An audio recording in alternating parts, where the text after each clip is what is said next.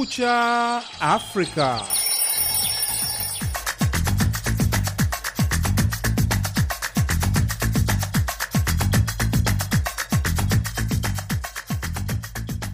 Hii ni idhaa ya Kiswahili ya Sauti ya Amerika, VOA, ikitangaza kutoka Washington DC. Karibu katika matangazo ya Kumekucha Afrika. Bila shaka, hujambo msikilizaji, popote pale unapotusikiliza. Jina langu ni Idi Ligongo na mimi naitwa Patrick Ndwimana. Tunakukaribisha katika matangazo yetu ya leo Jumanne, tarehe 7 Februari mwaka 2023. Tunasikika kupitia redio zetu shirika katika eneo zima la Afrika Mashariki na Maziwa Makuu. Tunapatikana pia kwenye mtandao wetu wa VOA swahili.com.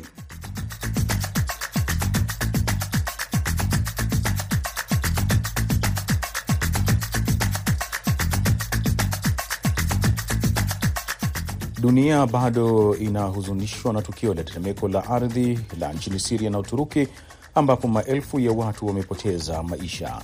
Je, tukio hili lingeepukika? La, hakuna njia ya kuambia watu epukika. Pengine uambie watu wahame, lakini penye wako ni mahali penye athari hiyo ipo, na ni mahali ambako wakati wowote mtetemeko wa ardhi unaweza kufanyika. Katika taarifa nyingine, wahadhiri wa vyuo vikuu vya umma nchini Kenya na wafanyakazi wa vyuo hivyo wamepinga vikali pendekezo la serikali ya Kenya kutaka kubinafsisha baadhi ya vyuo vikuu. Kwa nini?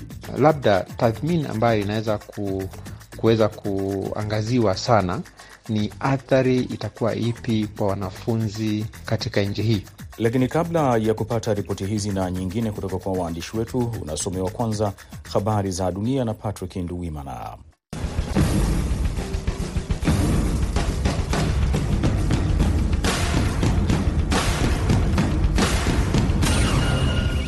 Waziri wa mambo ya nje wa Marekani Antony Blinken amemwelezea mwenzake wa Uturuki kuchukua simu na kuwajulisha nini Marekani inaweza kufanya kuisaidia Uturuki baada ya kukumbwa na tetemeko kubwa la ardhi Jumatatu. Msemaji wa wizara ya mambo ya nje Ned Price amewaambia waandishi wa habari. Mwanadiplomasia huyo wa ngazi ya juu kwenye utawala wa Biden alizungumza na waziri wa mambo ya nje wa Uturuki Mevlut Cavusoglu kwa njia ya simu kufuatia tetemeko ambalo limeua zaidi ya watu elfu tatu na mia nane katika eneo la Uturuki na kaskazini magharibi mwa Siria. Ilikuwa muhimu sana kwa waziri wa mambo ya nje kuzungumza na waziri mwenzake wa mambo ya nje Kavuzoglu, kwanza kumfikishia salamu za rambirambi na kuweka wazi kwamba chochote ambacho Uturuki inahitaji tunaweza kukitoa, wachukue simu na watujulishe, Price amesema. Blinken amewaomba wafanyakazi wake wa ngazi ya juu Jumatatu kuelezea ni ufadhili gani unaweza kupatikana kuisaidia Uturuki na mashirika yasiyo ya serikali yanayofanya kazi nchini Siria, Price amesema. Takriban mahujaji 15 wa Kiislamu raia wa Nigeria waliokuwa wanaelekea Senegal waliuawa wakati watu wenye silaha nchini Burkina Faso waliposhambulia basi lililokuwa likiwasafirisha, ofisi ya rais wa Nigeria imesema Jumatatu. Rais Muhammadu Buhari amepokea taarifa za kusikitisha za mauaji hayo, ikulu ya Nigeria imesema katika taarifa, bila kutoa idadi ya waliopoteza maisha au maelezo zaidi kuhusu shambulio hilo. Msemaji wa ofisi ya rais wa Nigeria ameiambia Reuters kupitia ujumbe wa WhatsApp kwamba idadi ya waliokufa ni 15 kufikia sasa. Kulingana na mamlaka ya kidini ya Senegal, washambuliaji wasiojulikana waliushambulia msafara wa mabasi Jumatano wiki iliyopita na kuua abiria 18. Mahujaji hao walikuwa njiani kuelekea kwenye hafla ya kidini nchini Senegal wakitokea Niger na Nigeria, safari ambayo inalazimu kuvuka ngome za wanamgambo wa Kiislamu kaskazini mwa Burkina Faso na katikati mwa Mali. Waziri wa mambo ya nje wa Russia Sergei Lavrov amewasili Mali Jumatatu jioni kwa mazungumzo na viongozi wa kijeshi wanaotaka msaada wa Moscow katika kupambana na uasi wa Kiislamu ambao bado umejikita licha ya mapigano ya miaka kadhaa. Idi Ligongo anasoma ripoti ya shirika la habari la AFP. Ziara hiyo ya chini ya saa 24 imekuwa ya tatu ya Lavrov barani Afrika tangu Julai, ikiwa ni sehemu ya jitihada za kupanua uwepo wa Rusia katika bara hilo, huku kukiwa na hali ya kutengwa kimataifa tangu uvamizi wa Moscow nchini Ukraine mwaka jana. Tangu kuchukua udhibiti wa Mali katika mapinduzi mawili hapo Agosti 2020 utawala wa kijeshi unaoongozwa na Kanali Asimi Goita umekubali uungwaji mkono wa Rusia kusaidia mapambano yake dhidi ya jihadi baada ya kuwafurumusha wanajeshi wa mtawala wa zamani wa kikoloni Ufaransa. Maafisa kadhaa wa Mali wamesafiri hadi Moscow, lakini ziara ya Lavrov ni ya kwanza ya aina yake yenye lengo la kuimarisha nguvu mpya kwa usalama na ushirikiano wa kiuchumi kati ya nchi hizo mbili, kulingana na wizara ya mambo ya nje ya Mali. Lavrov atafanya mazungumzo na Goita na mwanadiplomasia wake mkuu Abdoulaye Diop, huku mkutano na waandishi wa habari ukipangwa kufanyika baadaye. Mali tayari imepokea ndege na helikopta za kushambulia kutoka Rusia pamoja na mamia kadhaa ya wanajeshi wa Rusia walioelezwa na viongozi wa Mali kuwa wakufunzi wanaosaidia kuimarisha ulinzi na uhuru wa Mali. Maafisa wa nchi za magharibi na baadhi ya mashirika ya kutetea haki za binadamu yanasema wapiganaji hao kwa hakika ni wanamgambo wa kundi la Wagner ambao wameshutumiwa kufanya ukatili na ukiukwaji wa haki za binadamu kwingineko barani Afrika. Hii unasikiliza ni Kumekucha Afrika ikitangaza kutoka Washington DC.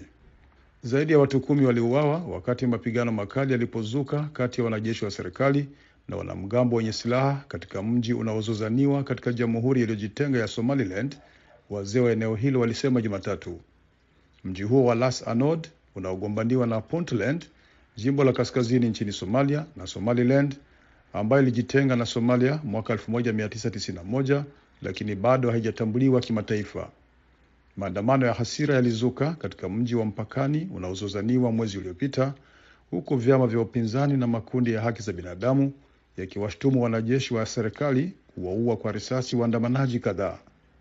Ghasia za karibuni zilitokea saa chache baada ya wazee wa eneo la Sul ambako mji wa Las Anod unapatikana kutoa taarifa wakiahidi kuunga mkono umoja na uhuru wa Jamhuri ya Shirikisho la Somalia na kuzitaka mamlaka za Somaliland kuondoa wanajeshi wao katika eneo hilo. Waziri wa mambo ya ndani wa Somaliland Mohamed Kahin Ahmed amewashtumu wanamgambo washirika wa wazee hao kwa ghasia hizo, akiwashtumu kushambulia makambi ya jeshi. Waalimu sita wa Kenya walioshtakiwa kwa kuwalazimisha wanafunzi wa shule ya msingi kuiga kufanya ngono kama adhabu waliachiliwa kwa dhamana Jumatatu baada ya kukana kosa hilo, wakili wao amesema. Wanaume hao watano na mwanamke mmoja walikamatwa wiki iliyopita baada ya kanda ya video ya adhabu hiyo kusambaa kwenye mitandao ya kijamii ikiwaonyesha wavulana wanne waliovalia sare wakiigiza vitendo vya ngono katika uwanja wa shule huku walimu hao wakitizama. Walimu hao wanasikika wakizungumza mwisho wa klipu hiyo ya video ya sekonda 29 na kuangua kicheko, huku mtoto mmoja asiye na shati akitokwa na machozi usoni mwake. Polisi walisema klipu hiyo ya video ilirekodiwa huko Nyamache, mji wa vijijini ulio umbali wa kilomita mia tatu mashariki mwa mji mkuu Nairobi. Walimu hao ambao walishtakiwa kwa kuwatesa wanafunzi hao wa darasa la pili kwa kuwatendea ukatili, unyama na kuwadhalilisha na kuwaadhibu walijitetea kwamba hawana hatia. Wakili wao Edward Begi ameiambia AFP. Amesema waliachiliwa kwa dhamana ya shilingi laki tano za Kenya kila mmoja.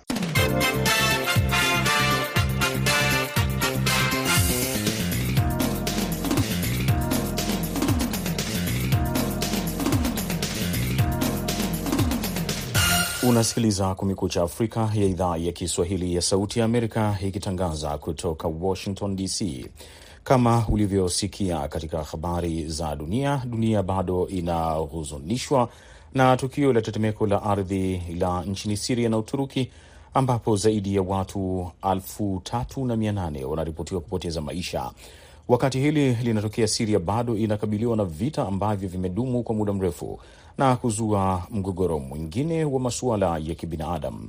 Kutokana na tukio hili, nazungumza na Profesa Fulbert Namwamba ambaye yeye ni mtaalamu wa masuala ya jiolojia, na kwanza kabisa anataka kujua kama tukio hili kulikuwa kuna uwezekano wa kuepukika. La, hakuna njia ya kuambia watu kuepukika. Pengine huambia watu wahame, lakini penye wako ni mahali penye athari hiyo ipo, na ni mahali ambako wakati wowote mtetemeko wa ardhi unaweza kufanyika. Kama tu la uambie kuwa watu wahame kabisa, na, na, na huo ni mkoa, mikoa mizima, mikoa mizima amba, na miji ya miaka mingi. Kwa hiyo lile unaweza kufanya ni kuambia wajitahadhari na njia ya kujenga mijengo yao na vile ya kufanya mtetemeko ukisha ikishafanyika. Profesa, watu bado wanajiuliza, je, ukanda huu ni ukanda ambao umekuwa ukitajwa kuwa hatarini kukumbwa na matetemeko au na majanga kama haya, au hili limekuwa ni la kushtukiza kidogo? Si la kushtukiza kidogo. Dunia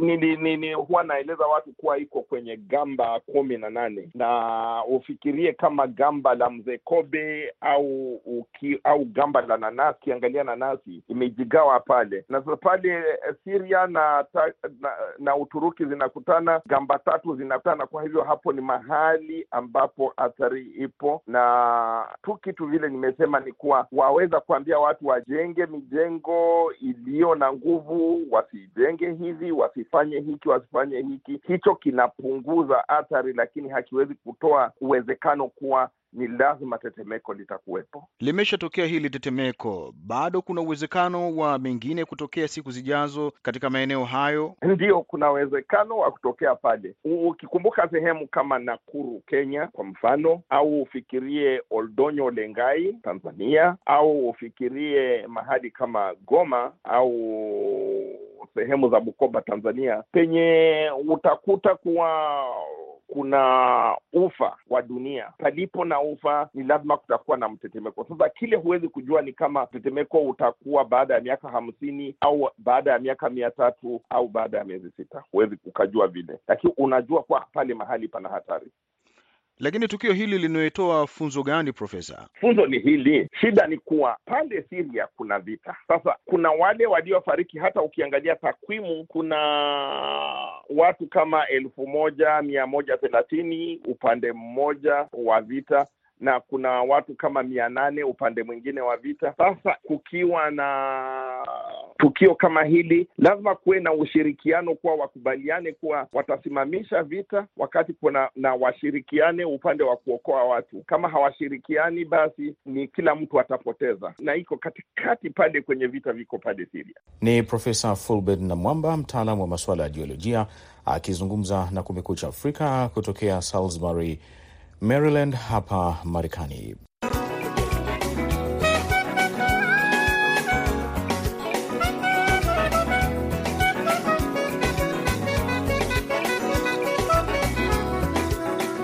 Unasikiliza matangazo ya Kumekucha Afrika kutoka hapa Washington DC. Patrick Nduimana anaendelea kukusomea habari zaidi za dunia.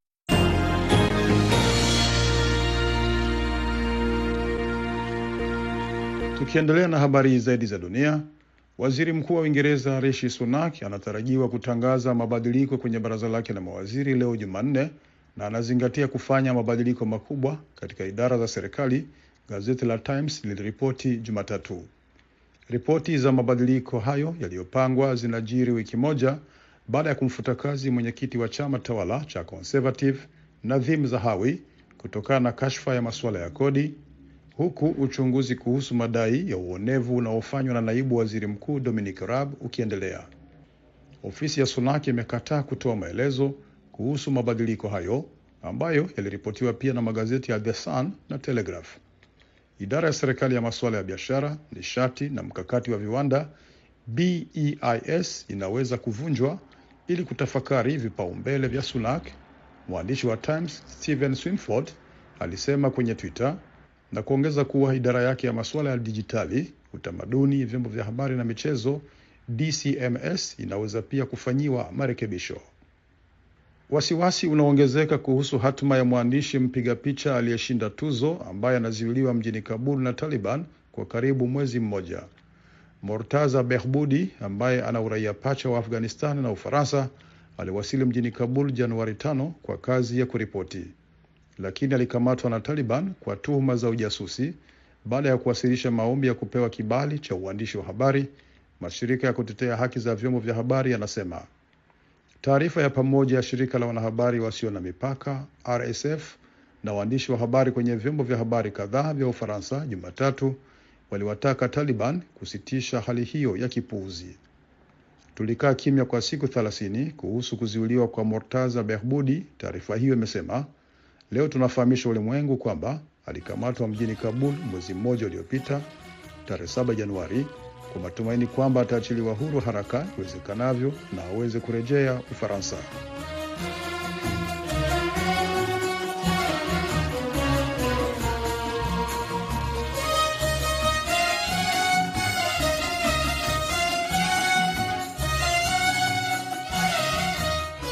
Wahadhiri wa vyuo vikuu vya umma nchini Kenya na wafanyakazi wa vyuo hivyo wamepinga vikali pendekezo la serikali ya nchi hiyo kutaka kubinafsisha baadhi ya vyuo vikuu ili kupata ufadhili mpya na kuondoa mrundiko wa madeni na kulitaja kama lisilo na maana. Mwandishi wetu wa Nairobi, Kennedy Wandera, na ripoti kamili. What will happen to poor Kenyans who cannot afford to pay? Education is a public good that cannot be Hatua hiyo ya serikali ya Kenya kutaka kubinafsisha vyuo vikuu vya umma ili kupata ufadhili mpya na kuondoa mrundiko wa madeni baada ya kuwatambua wawekezaji kutoka Indonesia na, Marekani inaendelea kuibua hisia chungu nzima, hasa kwa wahadhiri wa vyuo vikuu nchini Kenya wanaoonya kuwa hatua hiyo haifai. Wahadhiri chini ya muungano wa vyuo vikuu vya umma WASU na muungano wa wafanyakazi wa vyuo vikuu vya Kenya KUSU wanaeleza kuwa taasisi hizo zilijengwa kwa fedha za umma na kwa hivyo haziwezi kubinafsishwa kwa vyovyote vile bila washikadau kushauriana na kuafikiana, anavyoeleza Constantin Wasonga, katibu mkuu wa muungano wa wahadhiri wa vyuo vikuu vya umma nchini Kenya. Let nobody cheat you that the, the government has got investors from Indonesia and US. They can go to Indonesia, register a company there, pretending that it is from Indonesia or US, but it is theirs. Bwana Wasonga anaeleza kuwa wahadhiri watapinga pendekezo hilo kwani lina athari kubwa kwa elimu ya umma. Kwa mujibu wa waziri wa uwekezaji, biashara na viwanda nchini Kenya, Moses Kuria, serikali ya Rais William Ruto inataka kuvibinafsisha baadhi ya vyuo vikuu vya umma vilivyobanwa kifedha na madeni yaliyorundikana.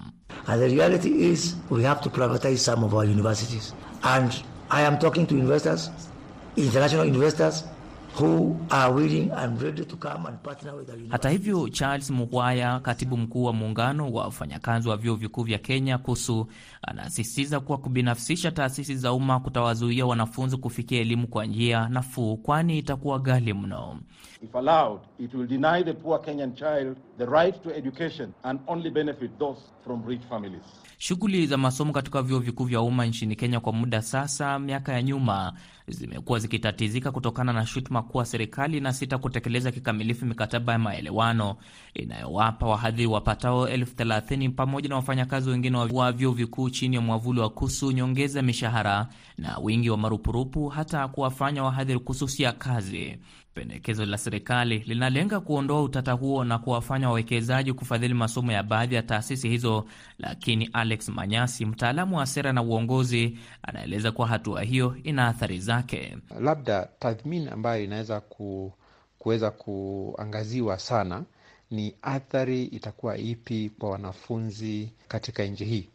Kwa mfano, ikiwa itaweza kubinafsishwa universities fulani fulani na wanafunzi kutoka kwa jamii maskini waweze kuangaziwa, ili ya kwamba wanapotafuta nafasi katika vyuo vikuu waweze kupata nafasi na waweze kumudu gharama ya kuweza kuingia katika vyuo vikuu.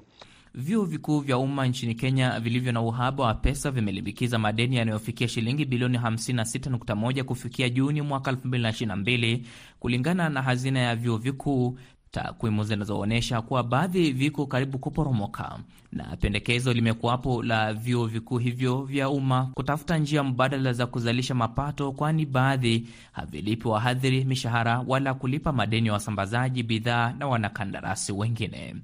Kennedy Wandera, Sauti ya Amerika, Nairobi.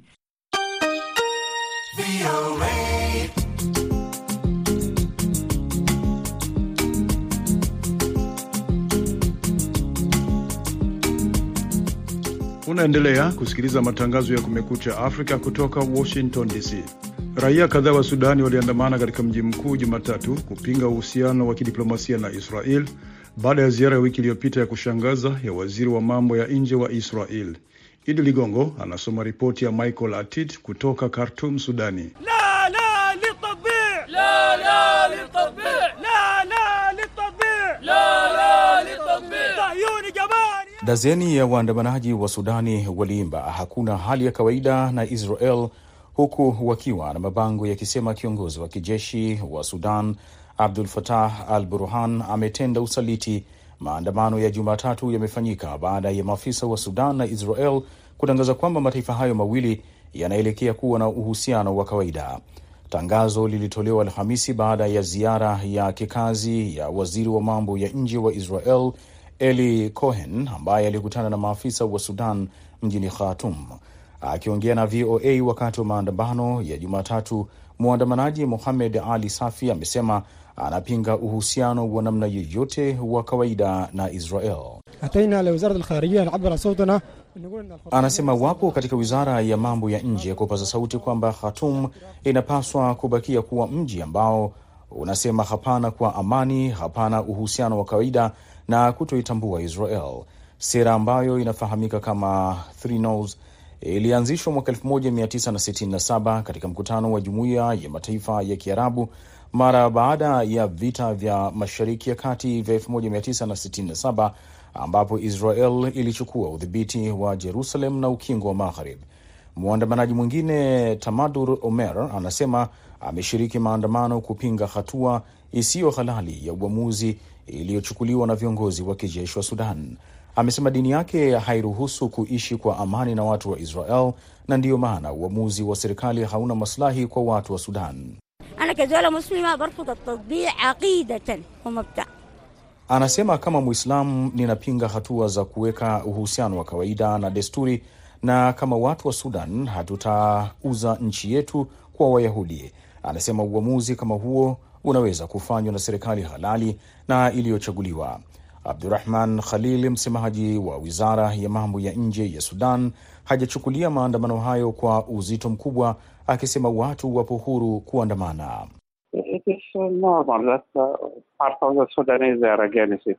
Ni kawaida kwamba sehemu ya Wasudani wanapinga hili, wana haki ya kutoa maoni yao.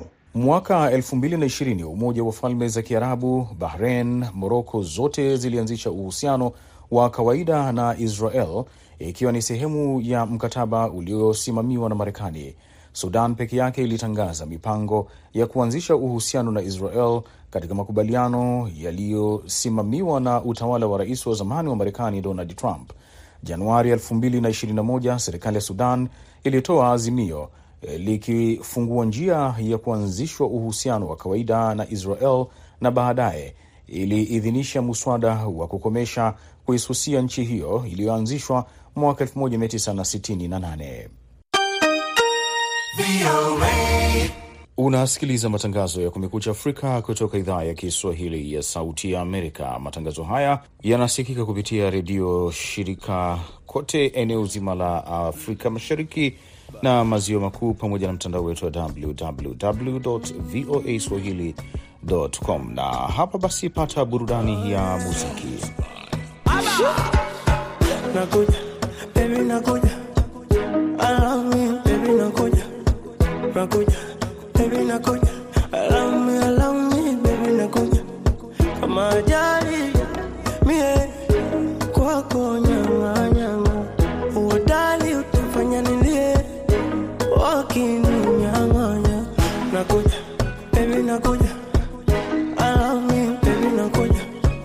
Nakuja, baby nakuja. Love me, love me, baby nakuja.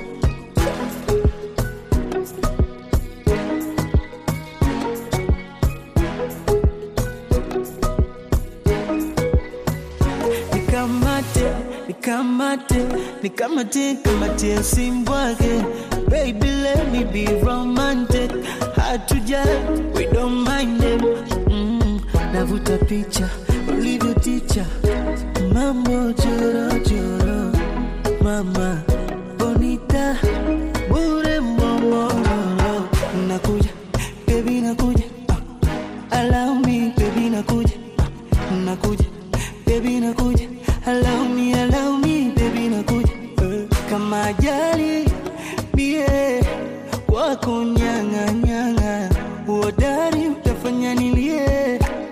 Wakininyang'anya. Nakuja,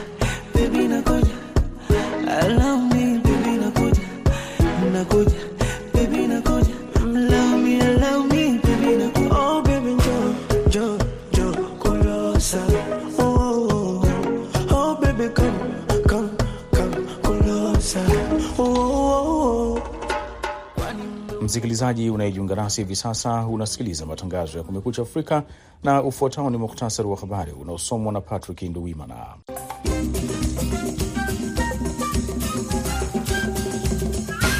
Waziri wa mambo ya nje wa Marekani Antony Blinken amemwelezea mwenzake wa Uturuki kuchukua simu na kuwajulisha nini Marekani inaweza kufanya kuisaidia Uturuki baada ya kukumbwa na tetemeko kubwa la ardhi Jumatatu. Msemaji wa wizara ya mambo ya nje Ned Price amewaambia waandishi wa habari. Takriban mahujaji 15 wa Kiislamu raia wa Nigeria waliokuwa wanaelekea Senegal waliuawa wakati watu wenye silaha nchini Burkina Faso walipolishambulia basi lililokuwa likiwasafirisha, ofisi ya rais wa Nigeria imesema Jumatatu.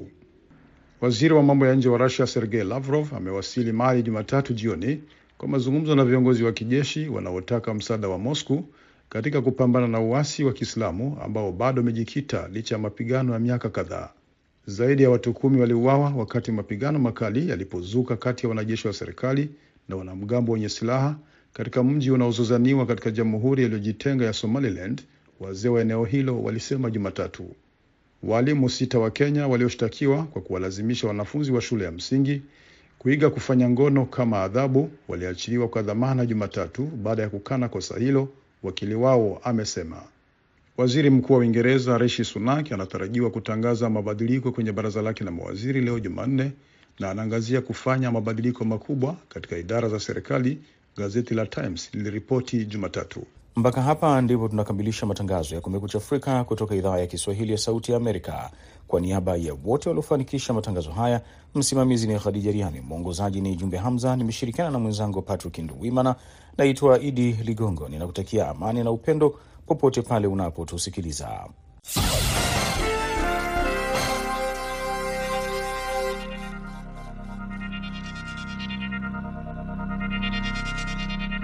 Ifuatayo ni tahariri inayoelezea maoni na mtazamo wa serikali ya Marekani.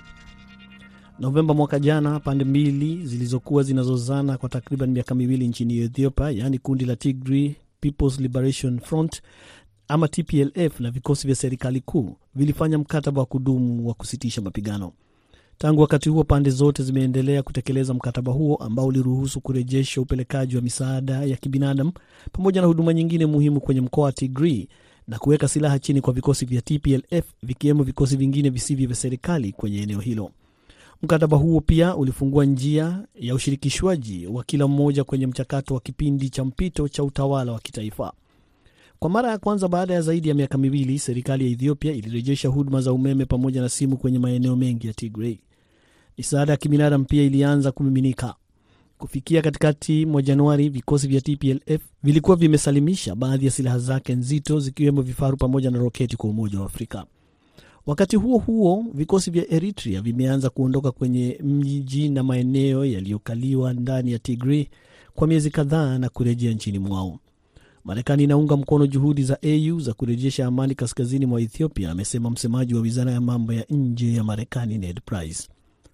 Tunapongeza juhudi endelevu kuelekea utekelezaji wa sitisho la mapigano kwa mujibu wa mkataba uliofikiwa miezi kadhaa iliyopita, pamoja na jukumu linalotekelezwa na tume ya uangalizi ya AU, amesema Price. Ameongeza kusema kwamba wamefurahishwa na hatua ya vikosi vya Eritrea kuanza kuondoka Ethiopia. Price ameongeza kusema kwamba tutatoa wito uliotokana na mazungumzo ya amani ya Afrika Kusini ya kuondoka kwa vikosi vyote vya kigeni nchini Ethiopia.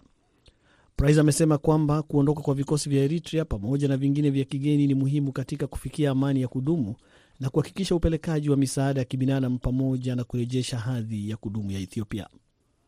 Marekani itaendelea kuunga mkono utekelezwaji wa mkataba wa Novemba 2 pamoja na juhudi za kurejesha amani ya kudumu.